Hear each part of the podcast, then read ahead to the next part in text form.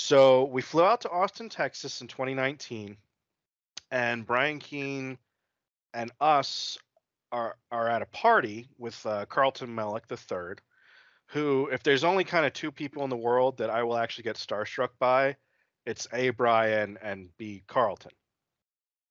So he calls me over. He's like, "Hey, have you ever met uh, your, you know, second biggest literary hero here, Carlton Mellick?" And I'm like, "No, sir." Um, and he's like, "Yeah, so pitch us your clickers pitch right now." And this is a, a after party at a convention, so I'm already soused, and I'm like, "Okay." You guys are gonna love this story, and to this day, I think it's a pretty good pitch. It just may not have gone over well. So I'm like, here's the pitch. It's fear and loathing and clickers. So you have these characters and they're getting chased by these giant crab monsters. So they hop in their, you know, 1960s muscle car and they start driving, driving, driving. And they pass through like a magical portal. And then they look around and they're like, what's that? Oh, it's like a bunch of caveman guys.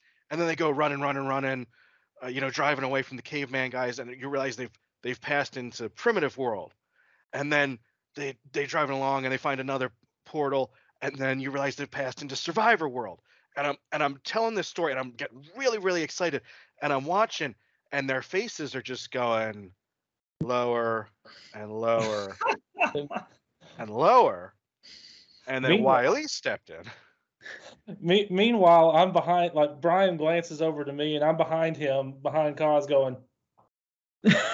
I was like, "No, this is not what we're doing. Don't listen to this."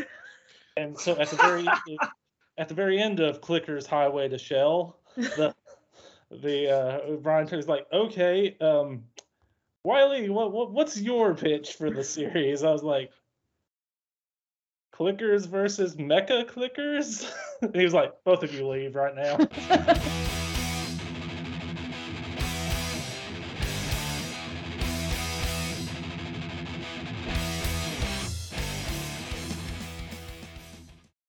everybody, and welcome to another episode of Horror Business. Today, we are joined by Stephen Kozeniewski and Wiley Young, and we're going to be talking to them about co-authoring. They've done a couple uh, collaborations together, and we're going to learn all about like how it happened, the appeal of doing this, and how, and they're going to help out other authors who are interested in how they can get started in this as well. So, just starting out, that kind of leads us to the first question. How did you two get together? Well, for our first collaboration, it, it kind of started with me. Um, I had this idea. I wanted to do a haunted house story. And uh, I didn't want to do, you know, just another spooky, oh, here's what's scary. Everybody goes in the house. I'm like, I know that's been done before. And, uh, you know, we've all seen the spooky scary house that people go into and they get freaked out and you know 13 ghosts and haunting of hill house and this and everything um, and i really wanted to do something different. And i was actually workshopping it at a convention one time and i was like i can't think of anything different to do with a haunted house. And they said well why don't you make it a world where haunting is just accepted and then have the house that's not haunted and then have a mystery surrounding that. So I was tossing this idea around for a while. I was like, this this is a really good idea. Uh, I don't think anyone's ever come at the haunted house not haunted house story from the exact opposite perspective before. But I had this problem, which was that um, if you do a haunted house story with the jump scares and oh that was just the cat and the, you know that kind of thing, I'm like, it shouldn't be scary to the people in that world if they're so used to ghosts. And I'm like, so I have this kind of, I'm like, I can do that and then theoretically scare the reader, but then it's like a cop out because nobody in the world should be scared of, of uh, nobody in a world full of ghosts should be scared of ghosts. And then I said, uh, the other way you could do it is you can make it some kind of deep existential horror about the meaning of life but I couldn't figure out how to make that work. And then that's where Wiley Young came in. Yep. So uh, Koz was actually throwing me a bachelor party. This is a month before I got married. So I was up visiting him and had all our writer friends out there having a party. And after everybody went home, we were all we were just sitting around, you know, talking shop. Uh, and we were sitting out there, and he was giving me all this that he just talked about. He's like, I don't know how to make it work. And I was like, okay, well, why don't you do this, which is the crux of the mystery? And they're like, okay, we could run with that. I'm like, hey, it sounds excellent. You know, why? I wish I could co-write with that with you. Let me know how it goes. And he was like, do you want to? And so then we just went from there. Oh, cool. So Um, that's that's interesting hearing about that because a lot of these collaborations don't don't seem to be necessarily with people who are like good friends. You know, this just seems to be a different way of approaching it. Like it's just it's it's just an interesting way of of mixing the, you know, like it's like starting a band with your friends. Is it- Yeah, that's you what I was gonna say. Throwing a bachelor party. Did you guys? You obviously knew each other before. Did you live together or meet at a? What I mean, live in the same state, meet in a convention. How did the the friendship begin? This was uh, two years after we met at yeah, this is 2018. So the we had met two years before at uh, World Horror in Provo, Utah, in 2016, and so we just kind of you know became friends there, and over the next year just were at a few conventions together. Uh, this is before I even had a book published at that point. I, I don't know how many you had, five, five or six. Uh, yeah, yeah, five or six. and You- so but you I, didn't even have uh, Catfish out yet. Catfish didn't come out until 2018. Like Okay. literally the week before I came to visit you is when I when it came out. I'd Okay. only I'd only ever had those uh, short stories at that point. So uh so yeah, and so we just you know became friends at going to these uh convention conventions together. Now, see, I remember one of the things you told me. So what we're talking about is Catfish in the Cradle, which was Wiley Young's first big uh, smash success. And I remember one of the things you telling me was you didn't want to be uh, pigeonholed as this like Southern Gothic, because Catfish in the Cradle, if you can't tell just from the title, is like, where is it? Tex the Texas Alabama bor- border or some or Texas Louisiana border, and Yeah, it's like in the in the bayou and and you told me I want to do something that's more like northern urban that kind of thing because I don't want to be pigeonholed that way. right. And that's so that's where we got to talking about that. And he had read, I think you had read Catfish at that point, but I'm not sure sure if you did or not. The but so after that, we were like I said, we were just talk, uh, talking about it, and then it just kind of took off from that point. We got really, really, really excited. I think we plotted out the whole book that night for the most part. So this is cool. This is also this sounds very much very organic. Like that this this just was, you know, something that just that just happened. And like you guys weren't looking were you guys looking to collaborate? Had you ever like considered co-authoring books before with either not so not you together but with any other authors either?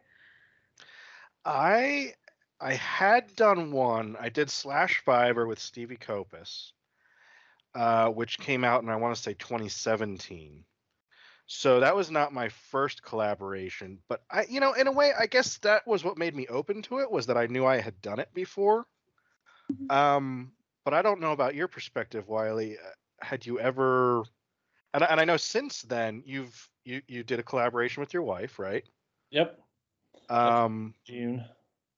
w- w- was that a similar feeling to you? Like, oh, okay, I already did this this with Kozeniewski, so I know I can do it, or Sort of. That that was two completely separate experiences. Huh. well, how many have you guys done together then? So you had this first one, this uh, interesting flip on the ghost world, and then it went really well. You obviously liked it. Um, how many more did you do after that then together? We've done one more together so far. Okay. and Um, we've been talking about editing an anthology too. Uh, Yes. That's kind of got a little bit of a monetary component to it Right. that we have to work out, but Well, how does so? It sounds like the brainstorming process all happened that night. You guys are throwing them back and forth. uh, I guess the logistics of it are always very fascinating to me because I'm curious when authors get it. Did you break up as in like, well, I'm going to write this particular scene because I'm great at these kind of scenes, or I want a chapter and then you do the next chapter? What did the process of the going back and forth? What did it look like?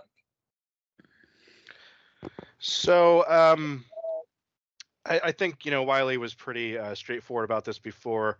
You know, I was kind of the senior partner in this um, arrangement, such as it is. You know, like I ha- like I have any great success to brag about. But um, like I said, at this point, I had maybe five or six books out. He had just the one. So I said, here's what we're gonna do. We're gonna have two viewpoint characters. One's gonna be like me. It's gonna be the sister. She's gonna be a little older, a little more dyspeptic, a little more, um, you know, wrapped around the axle, um, and and uh, you know, intense in her writing. And then you're gonna take the younger brother. Well, I say younger, but one of the one of the fun things about this story is they're they're actually twins, but her brother died about 15 years ago. So now in like conceptually their maturity levels are very different. So I said you take the immature younger brother. And then if there's any immaturity in the prose, it will look like that was part of the plan. That makes sense. Yeah. So so that what did was it like alternating chapters, like alternating viewpoints every every chapter? Okay, Yes. cool. and it really it really worked out that way, way too because at that time of my life and still some days to this expe- extent the kyle he was a little bit more fly by night you know on the road doesn't really think things through through kind of thing living by the the seat of your pants which is which my wife can tell tell you is a time cherished habit that i continue to this day hmm. okay, so you did perspectives on that one. Um, Stephen, when you were with the other author, I'm sorry, I forgot the name, but when you worked with um, the other authors for collaborations, was it similar where you did perspectives or did you split that up something different because you had a different dynamic with this other author?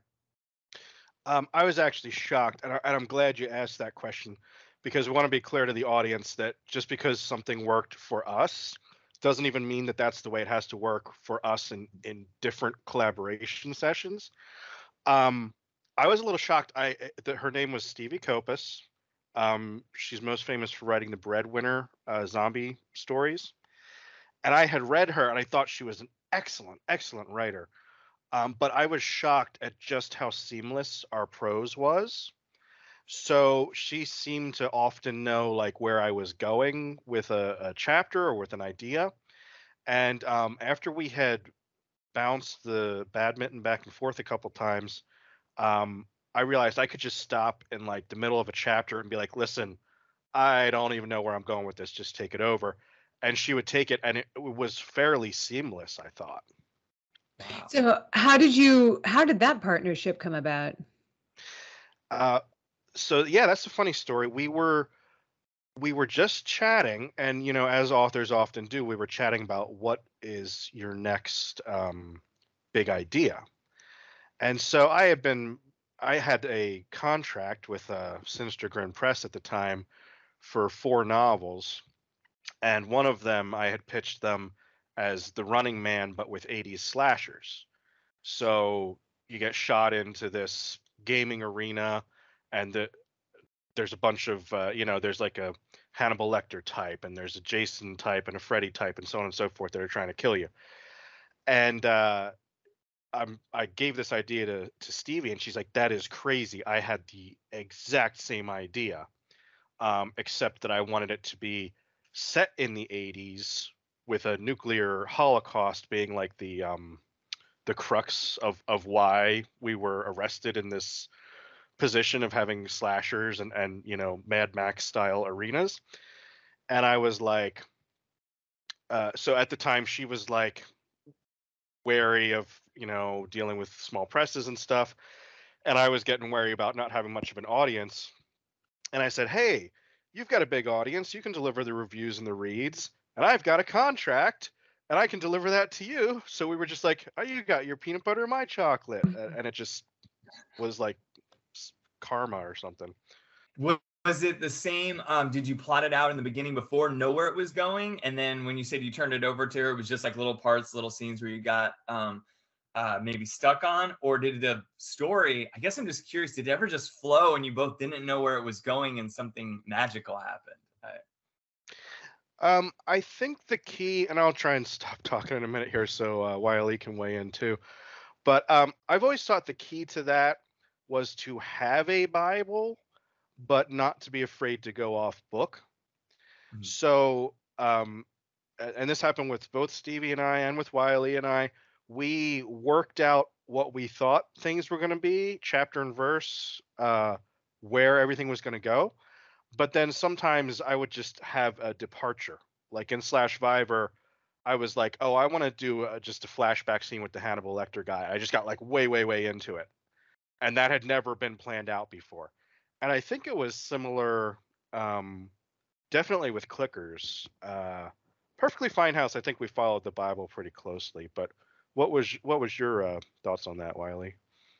For clickers or for perfectly fine house? Or both? Either way, or for the new one.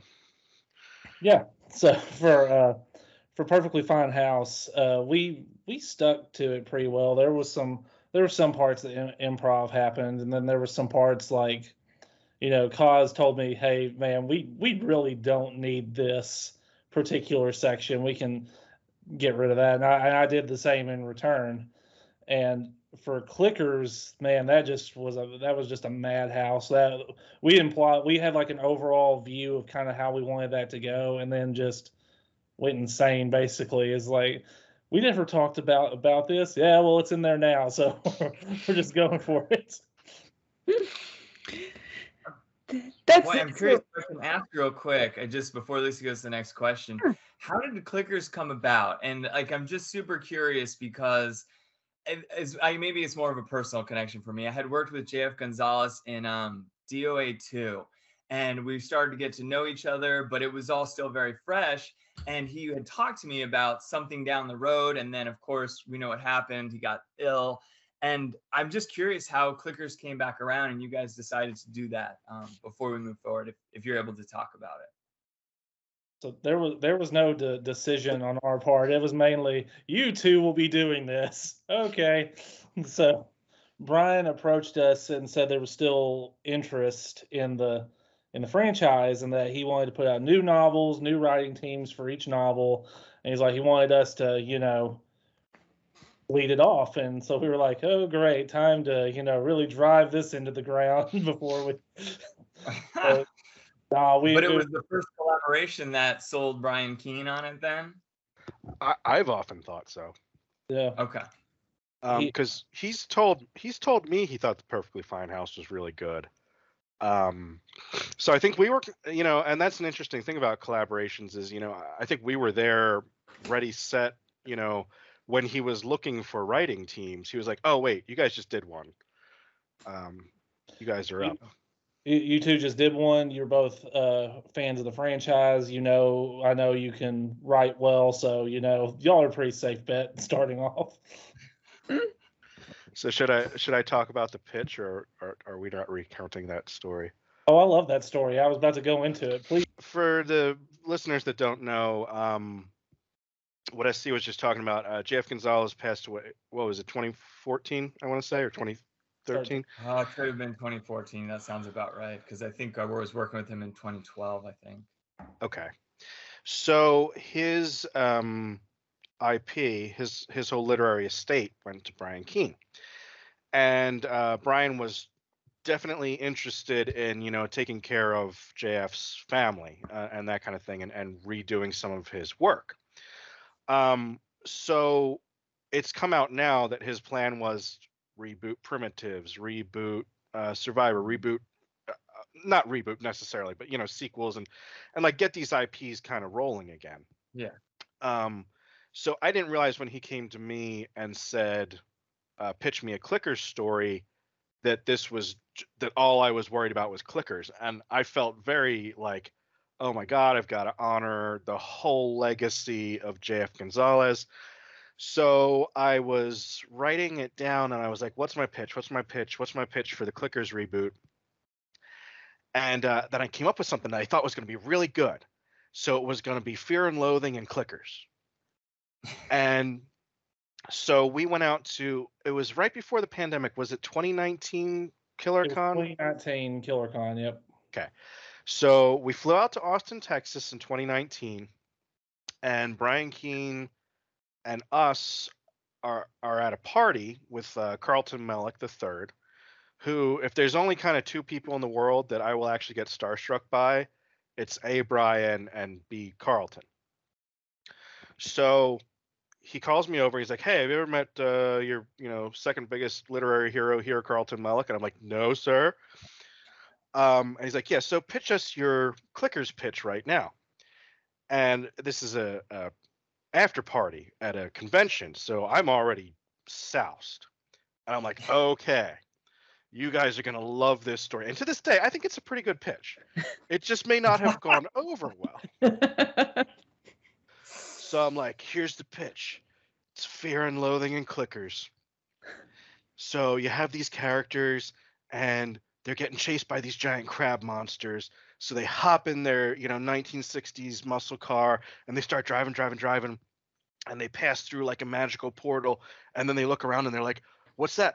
Oh, it's like a bunch of caveman guys. And then they go running, running, running, uh, you know, driving away from the caveman guys. And you realize they've they've passed into primitive world and then they they driving along and they find another portal and then you realize they've passed into survivor world and i'm and i'm telling this story and i'm getting really really excited and i'm watching and their faces are just going lower and lower and lower and then Meanwhile- wiley stepped in Me- meanwhile, I'm behind. Like Brian glances over to me, and I'm behind him, behind Koz, going. I was like, no, this is not what we're doing. Don't listen to this. And so at the very at the very end of Clicker's Highway to Shell, the the uh, Brian was like, okay, um, Wiley, what, what what's your pitch for the series? I was like, Clickers versus Mecha Clickers. he was like, both of you leave right now. And so late, later that night, um, we uh, were talking to Christine Morgan, and she showed up and she told Brian, "Hey, I heard you were rebooting the Clickers uh, series." And he's like, "Oh yeah, it's gonna be new writing teams, new stories, and my only mistake so far was trusting these two idiots."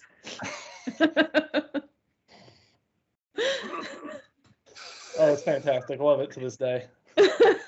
Well, now I'm like, how did you solve this? I'm sorry. This is like the drunk date went wrong. Don't leave me on that note. How did you get it back then? How did you get out of the highway to Shell? did you uh did you tell them that night uh, we'll just do something with world war ii or was it later? That was the next day. the, oh okay. the next day brian was like do you have anything serious? I was like after a, after a Um, night of sleeping on this we have decided. That i gave him two separate ones two separate serious pitches and i said one of these would be a little bit more up my neck of the woods but i think world war ii would really hit uh, me and Koz being able to do this well so that's what we ended up doing Oh, wasn't the other one like the Appalachian Trail got flooded and all these clickers came out of the lakes or something? No, it was uh, in Arkansas because I, I go on a canoe trip there every year with my dad, and they have these really isolated river systems. And I was like, you know, Colts making moonshine out of clicker venom, and you know, clickers crawling out of these giant crawdad towers, that kind of thing, which is all real Southern Gothic and whatnot. But but I didn't feel like that was a true team up as much as it was just me being like, that sounds fun. Yeah, you can do that one with Ron Kelly or somebody. Oh, there you go. I'm only doing So clicker lesson number one: don't be drunk and pitch. Sorry, what were you saying, Wiley? No, I said, Koz knows I'll only do, I would never cheat on you with the Clickers novel. Oh, okay. so how did you guys do that one? How, what was the writing process there? That one was a little different. Um, that one was much more character. We we had a much larger cast.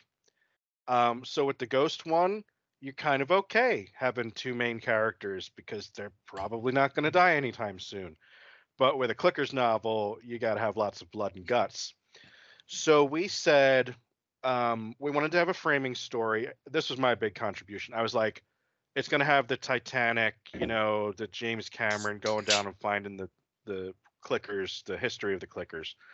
So I wanted to have this oceanographer and the and the framing story.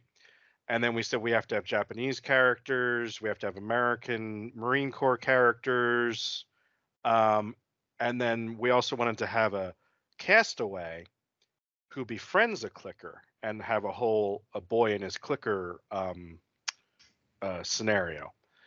So we largely broke it up along character lines, and then the story wasn't so much staccato like A B A B A B A B A B. It was kind of like A B C D E, then back to B, then then kind of a little bit all over the place, just for how good it was structured. So I think um, you took all of the American Marine Corps guys, and then I kind of took the, a lot of the Sundry. And then around about the halfway point, I was like, okay, well, that's the end of the book. And you were like, no, no, hold my beer. yeah, I, I, I, I really took this a lot, lot longer than it probably should have gone. But man, we we were just having so much fun. So, uh, about halfway through, Koz wraps up his framing story and the sundry parts, and then I feel in between those, uh, the Jap- our Japanese characters, our uh, framing story, our castaway story. I fill in with the, this uh, marine, the marine expedition on Guadalcanal, you know, going and see, search and destroy, and that kind of that kind of thing, and it really, really lengthened that novel out. Yeah. the because each each character has to have a death scene so you know we have to and we have to have emotional payoff for that obviously because i i can't you know i'm like we barely know this person how's that supposed to have emotional impact We've followed these guys so a lot of Yeah. re, a lot of reruns of watching the pacific Yeah. Now I made my money back because I'm the vet. So I did go through and I and there were a couple times where I'd be like, "Huh, I see why you did this, but also no marine would ever say this or do this." so uh, I I did make a I did make my money back a little bit on the editing process, I think. yeah well nobody does editing work like you so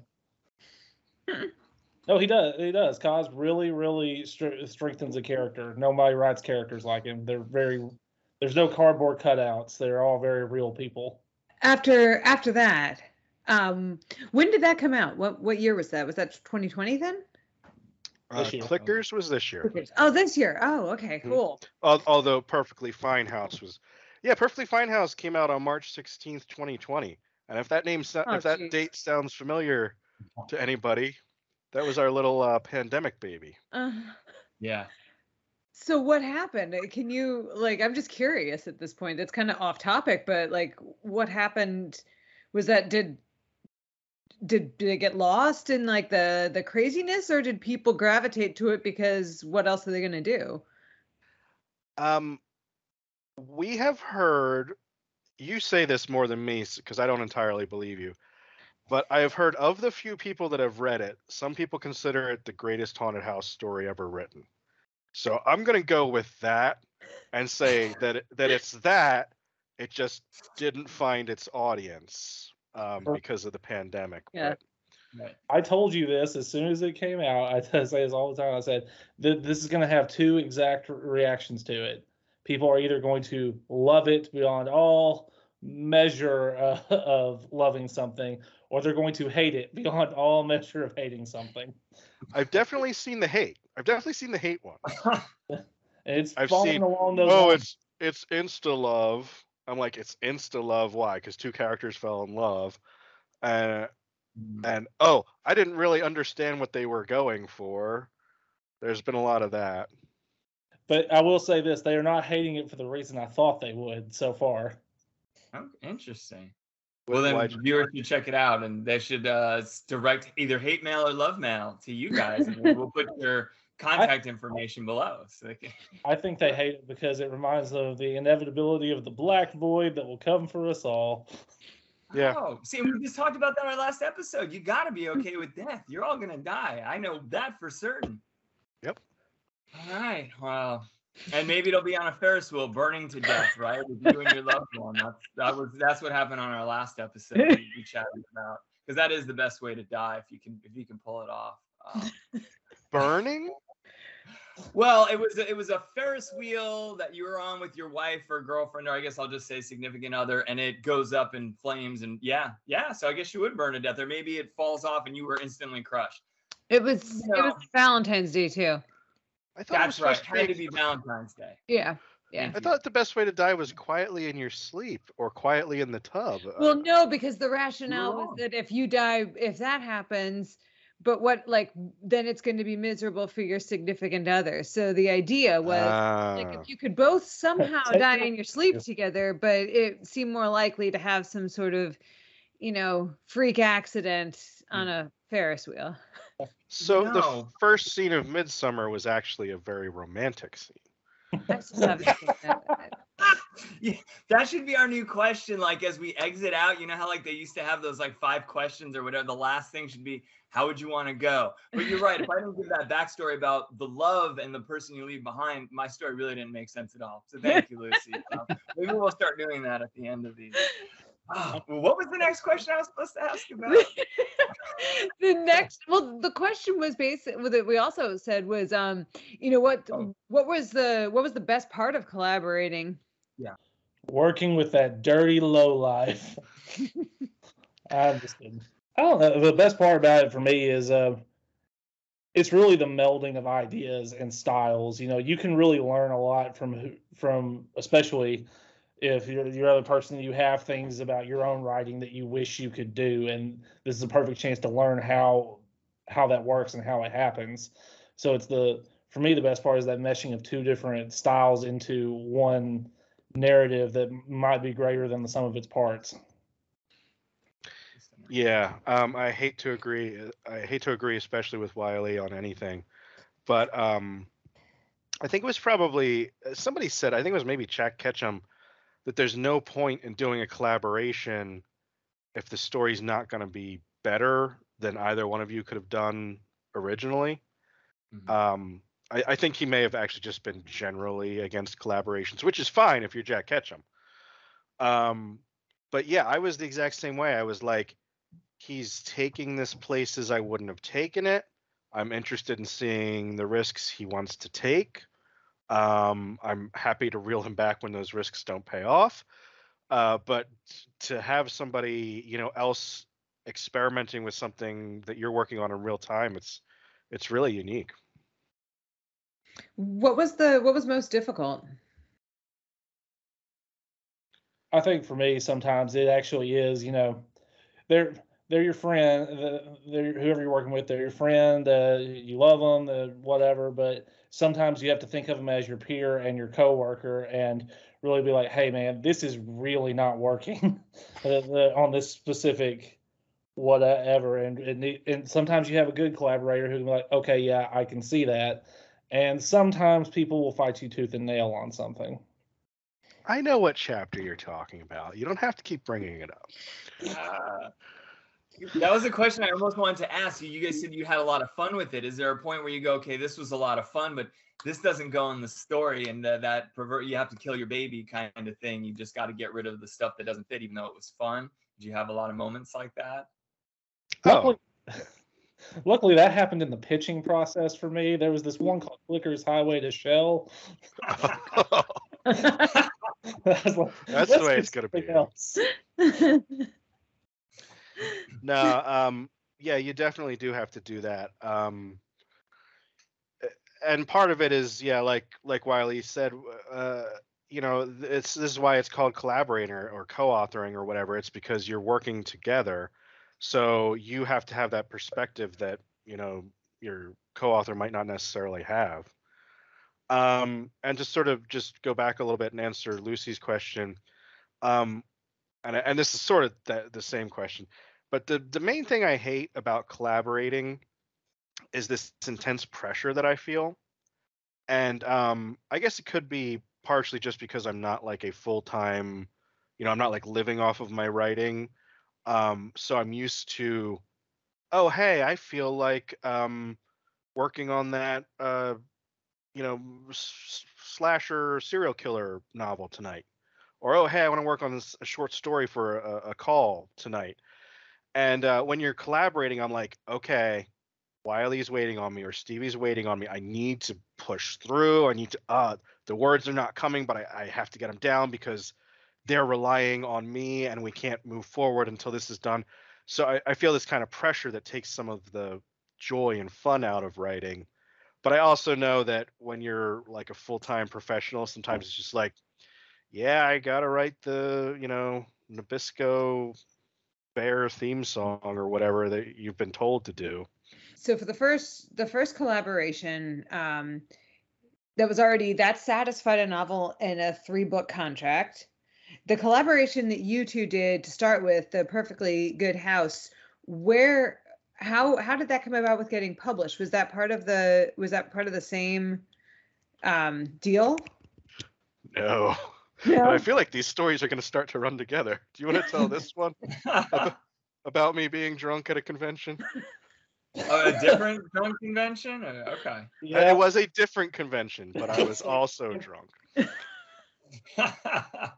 so uh, for this we were um, we were at Scares That Care. Was this still 2019? It was. Yes. Yeah, it would have had Yeah. to have been. This Yeah. this was right before KillerCon, so uh, this would start a trend for things to come. Anyway, the so we were we were at the after party for Scares That Care that day. You know, we'd all been slinging our books, that kind of thing. We have the after room party, and publishers go to that thing, and that's where you network and try to sell yourself. And we were looking at people who had open calls and who we thought would do the best with it, and we decided on uh, Carrie with Grindhouse Press. But the CV, problem- CV Hunt. Yeah, CV Hunt. And the problem with this is that one, CV Hunt does not really do collaboration novels. She does not like to publish them. And this was not exactly grindhouse fare, at least not not in the traditional, you know, grindhouse movie way. And so we approached her and and it was at that point it was kind of it was just a comedy of errors pitching this to her on both our parts you know. I'd never at this point i, I had still i'd only ever gotten my bu- books published by you know people saying oh that guy's got chops and somebody taking a chance on me. I never actually sat and pitched my own book before. And so we somehow we stumbled through this. And carrie carrie said okay that actually you know it does sound transgressive with the concept, so I want to, you know, put it out because this could be something really, really good. And so somehow we talked her, uh, sweet talked her into it. I have no idea how. She did say, she said, my main thing is I don't want to do collaborations because the bookkeeping is too hard. Uh, She's like, I'm going to end up sending you each like checks for 88 cents a month, you know, because it's split and then it's split again and that kind of thing. And we were like, no, no, no, it's fine. It's fine. We're, we're, we're, we're on board with the 88 cents a month checks, you know? I like mine in nickels. um, well, that was good because I, I was very curious about that. If you were pitching it to publishing houses or if anything was self-published, so it's it sounds like I mean, well, I guess this is important. Conventions sound like a great way, if nothing else, um, not just to get drunk and have fun, but to also just meet people in the industry because you can just become friends with other authors that way. And then you get to chat up publishers and they're more receptive to maybe an informal pitch when you're at places and maybe it percolates and something comes later. So that's really helpful too for um, authors who are wanting to move forward with a publication. Let's see. Most And I just have one question about that too. When you're drunk at conventions at these parties, this is not the first time that you've met these people, right? You've already had a oh, pre-existing relationship with Brian Keene mm-hmm. before you drunkenly pitched him a like time traveling book that he did But not not like. Carlton Mellick. I was No, gonna say, that's a no, I did not have a relationship with Carlton Mellick. You're Yeah, vouched no. for though, luckily.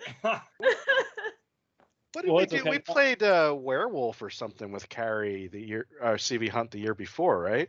Yeah, yeah, we hung out with with uh, CV Hunt a lot, and uh, yeah, we knew Brian pretty well. Yeah, don't authors, new authors, don't just run out there and slam a couple shots and think this is my moment to shine because it probably won't be. I'm almost hundred percent sure of that for. Koz himself too much crap for it, but he actually is the one who really sold that to Carrie over me because I, I was uh CV, I, I really I have this, you know, ghost book and it's really cool and I re- and Koz was like, no, no, uh, uh, anyway, so Um, well, okay, so there's something I guess I want to ask about um, roles, and I don't know if I've spent too long probably in the teaching world. I don't know if this also happens in corporate uh, world, but you know, you get a group of people together, and and everyone.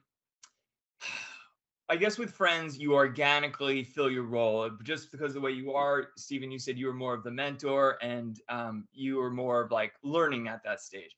But when you get together with people, do you feel the need to say like, maybe the role is not the best idea, but does someone naturally come out um, as kind of the lead person in it, and one person is more, I don't want to say the word follower, but kind of takes the lead from somebody else? Or Uh, I think that's going to be different for every collaboration, honestly, because some sometimes, like the the first time with a perfectly fine house, that just kind of slotted in naturally with Koz taking the lead, me following, and then on clickers never die, we we just kind of you know head head head to head just went for it. So I think that's just going to be where wherever you are and how confident you are in your writing at the time, that's going to play out in that, those interactions.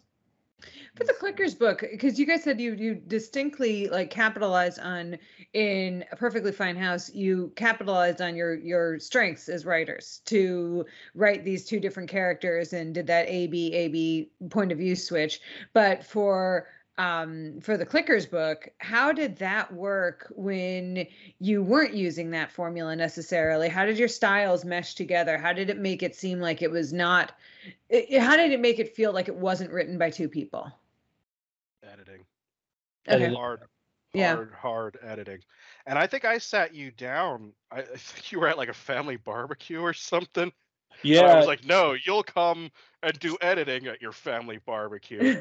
Um, for about five hours, and I was like, here are the changes I'm going to make, and this is why I'm making them. Um, uh, largely to make, and I'm like, and a lot of it was like, this is to make sure our styles mesh. Mhm. Um, Would you say your styles are close to uh, in general, or are you like wildly different in terms of how you write? when we started we were wild we were wildly different i think they're closer now than they were before but they still still are still are distinct but they might just be a little distinct because i've been writing things that take place you know a hundred years ago historically speaking but Yeah.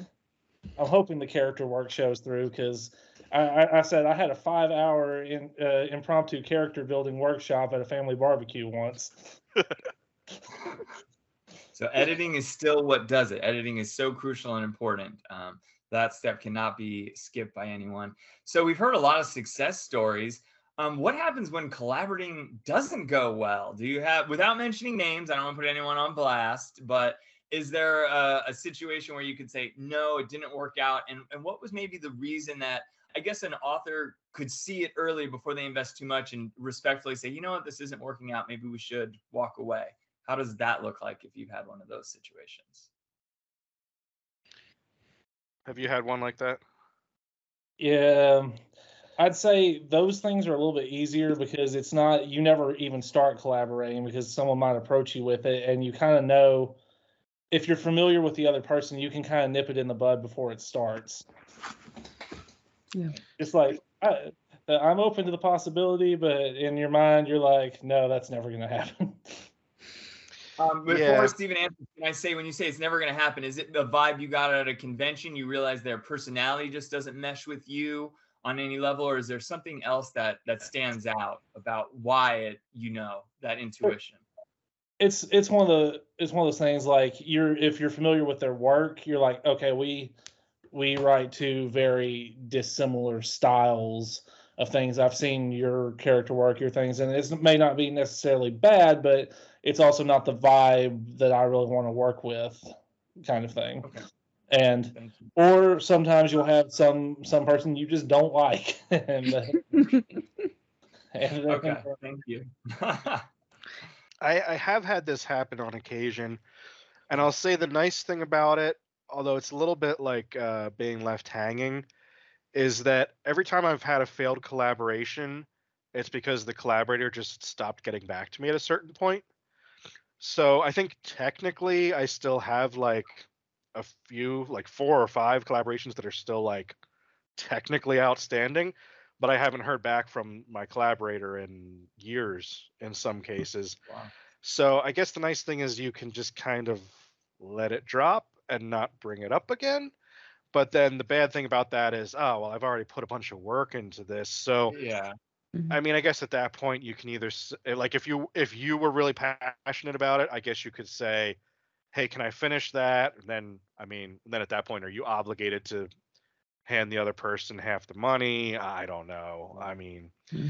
fortunately, I've never. Now that's that's a question for when you guys have. uh Yeah, well, again, we're not mentioning names, so there's there's certain other Right. famous writing duos that that might be a better question for. what it sounds like from that is is the collaborations are going to be successful well, for one when it's someone you can trust and i would say also someone who has similar goals um if you have someone who i know what you're saying like making it you know if you if you have someone who maybe doesn't want to be committed to like deadlines and to the obligations of a partnership or something and that's just not that's just not for them you don't want to find out while you're in the middle of collaborating with that person Yeah. Yep. Uh, is there? Gosh, that just made me think of it. So deadlines. Is there any things that you guys maybe uh, it's off the wall, but a checklist, not necessarily, but things when you start, you go, hey, um, do we have a deadline for this? What are a couple checklists maybe you go over with that initial person um, to find out if they're going to be a good collaborator uh, with you? I don't. I don't think we had a deadline on either of these, did we? Okay. well luckily for clickers most of that was during the pandemic so you know those. Yeah. And then securing you know it was just an idea. It was like you know we'll secure a publisher while y'all are writing this kind of thing. And so we never really had any deadlines for anything. It was more just a pa- labor of passion at the time. Okay. Yeah, so I don't think we sat down and well, like we said, we sat down and we wrote out the Bible and we and we did a hard, hard outline. Um, and like I said, w- with Perfectly Fine House, we really stuck to it by and large, maybe 90, 85, 90%. And with Clickers Never Die, not nearly so much, maybe 60% or something. We stuck to the outline. So, um, I mean, I think you hit the nail on the head, Lucy, when you're you're like, you know, you need to be upfront about your expectations with your collaborator. Um, and yeah, I would imagine if there's an actual deadline and actual money involved, and it's not just being written on spec, it will be a whole other animal. Because I wouldn't tolerate any of this. Oh yeah, it's been six or seven weeks, and you know that kind of thing. But uh, with something like this, I could very easily be like, "Hey, I'm not feeling good, or I'm moving, or something. I, I need a couple more weeks." You know. the, the project dictates kind of the expectations and as long as you set it up front uh, well it's a relationship. It really is right? You're you're setting up your expectations for this relationship in the beginning. And like you said if it's on spec it's could be totally different than if it's not. So okay that answers that. Thank you. Um, the last one that we had on here was really about what you would recommend for authors to do if they're looking to collaborate with someone. And I just want I want to preface that question too is that it doesn't sound like you guys were ever looking for anyone to collaborate with. It just sounded like you talked about story ideas that you had and then another author came in and kind of solved problems with those stories and that's how the collaboration was born. So I am seeing a lot of people in like horror writing groups and things that are actively out there just looking to collaborate with people, which seems very with maybe authors they admire. It just seems very different than how you guys got started on it. So I guess I guess first before we talk about how you think that they should approach other authors is what you think about the level of success that that something like that projects like that could have compared to these very much organic partnerships Um, I will say right off the bat, I don't want I don't want to necessarily ascribe negative um, motivations to to anyone. Certainly not to these uh, metaphorical people we're talking about. Um, but I think a lot of people think that hooking up with another author is going to be like your rocket to the moon and like oh i'm just going to you know i'm going to co-write something with stephen king and then i'm going to be just as famous as stephen king and i'm like it's just that's just not going to happen and i know that's an extreme example um but if if that's what if you have i think if you have a negative um or self-serving uh, intention with your collaboration uh, it's like what you guys were saying before where's the trust?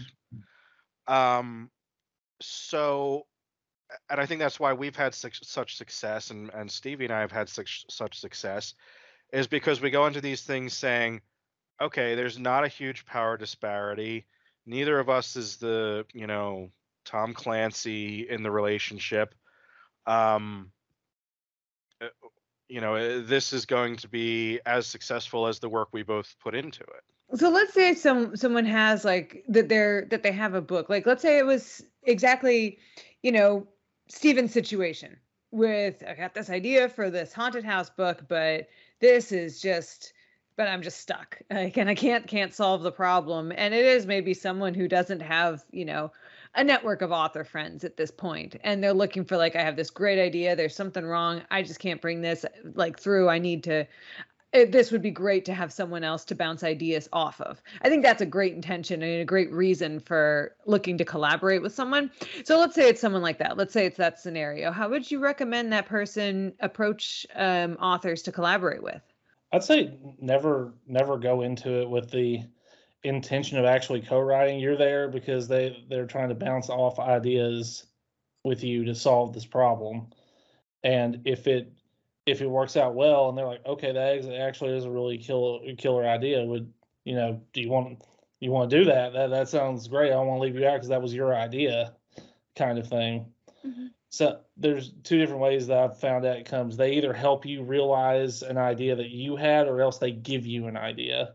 And if they give you an idea, then you know it. That that's when it it's more open to being co-written, at least in my opinion. Yeah, um, I'd say the the first thing to do for that person in that situation is to unfuck that not having a network thing. um, so I mean, we discussed here you can have conventions. Uh, that's a great opportunity for meeting people. Um, I've I've never met Stevie. I've never laid eyes on Stevie in person. Hmm. Um, so it's not like you have to go to conventions and um, you know you can just start chatting to people. I have I have a number of uh, younger authors who come to me for advice, uh, writing calls, title ideas, like little stuff. Um, you're right, Wiley. None of them have come to me and been like, I, I want to collaborate with you. Um, but they've definitely come to me and and ask questions. I think I'm open. I think most people are open. Um, this is very much. It, it's not a formal thing. I sometimes joke that it's a formal thing. Like I, I, I joke with um, Kenzie Jennings, like, oh, when Jeff Strand dies, you become the new Jeff Strand and stuff. You know, and she's like, "What? What? How does that work?" I'm like, "Don't worry about it. It's just what happens." Uh, I, like I'm, I'm just kind of joking about that kind of thing. But this is very much a um, apprentice and mentor, uh, you know, kind of relationship that you develop with these other authors. So I'd say get out there. You know, if it has to be on Facebook chat or IM or, or Twitter DM or whatever, um, you know, meet these people. And um, yeah, you're, you're never going to work with somebody if they don't like the cut of your jib if you're not already friends or at a minimum trusted colleagues like we discussed before so yeah i really don't think you're ever going to and and also you know read their work make sure it's somebody that you want to you know be in business with and that kind of thing. Um yeah i mean there's there's a lot of ground laying like we make it sound like well i mean there's a reason i was throwing him a bachelor party you know? Um like we've we'd known each other for a few years we'd clicked we were good friends for a few years. Um and with, with you know with stevie she's one of the most you know trustworthy people i know um and, and that sort of thing i think we have to end this in the only way possible um not thinking of your significant others but how do you want to die uh lucy do you agree that we can end the show this way off of this uh Okay, Yeah, perfect. Um, okay, Wiley, I guess uh, you're first. Uh, and if you need a moment to think about it, you know, I can I can cut a little pause in there. So please don't rush your death scene. This is Oh no, I've. I've had this planned for years. So Oh God. So first off, you know it's definitely going to be so, something awesome. Maybe saving orphans from a burning orphanage, as orphanages have a tendency to burn down for some reason. and then at my funeral, I want uh, whoever gets to give the eulogy is going to fight with those giant inflatable Q-tips they used to have on American gladiators. And then this will culminate in my body being shot out of a cannon through a ring of fire into my coffin. It's gonna we're gonna put the fun in funeral.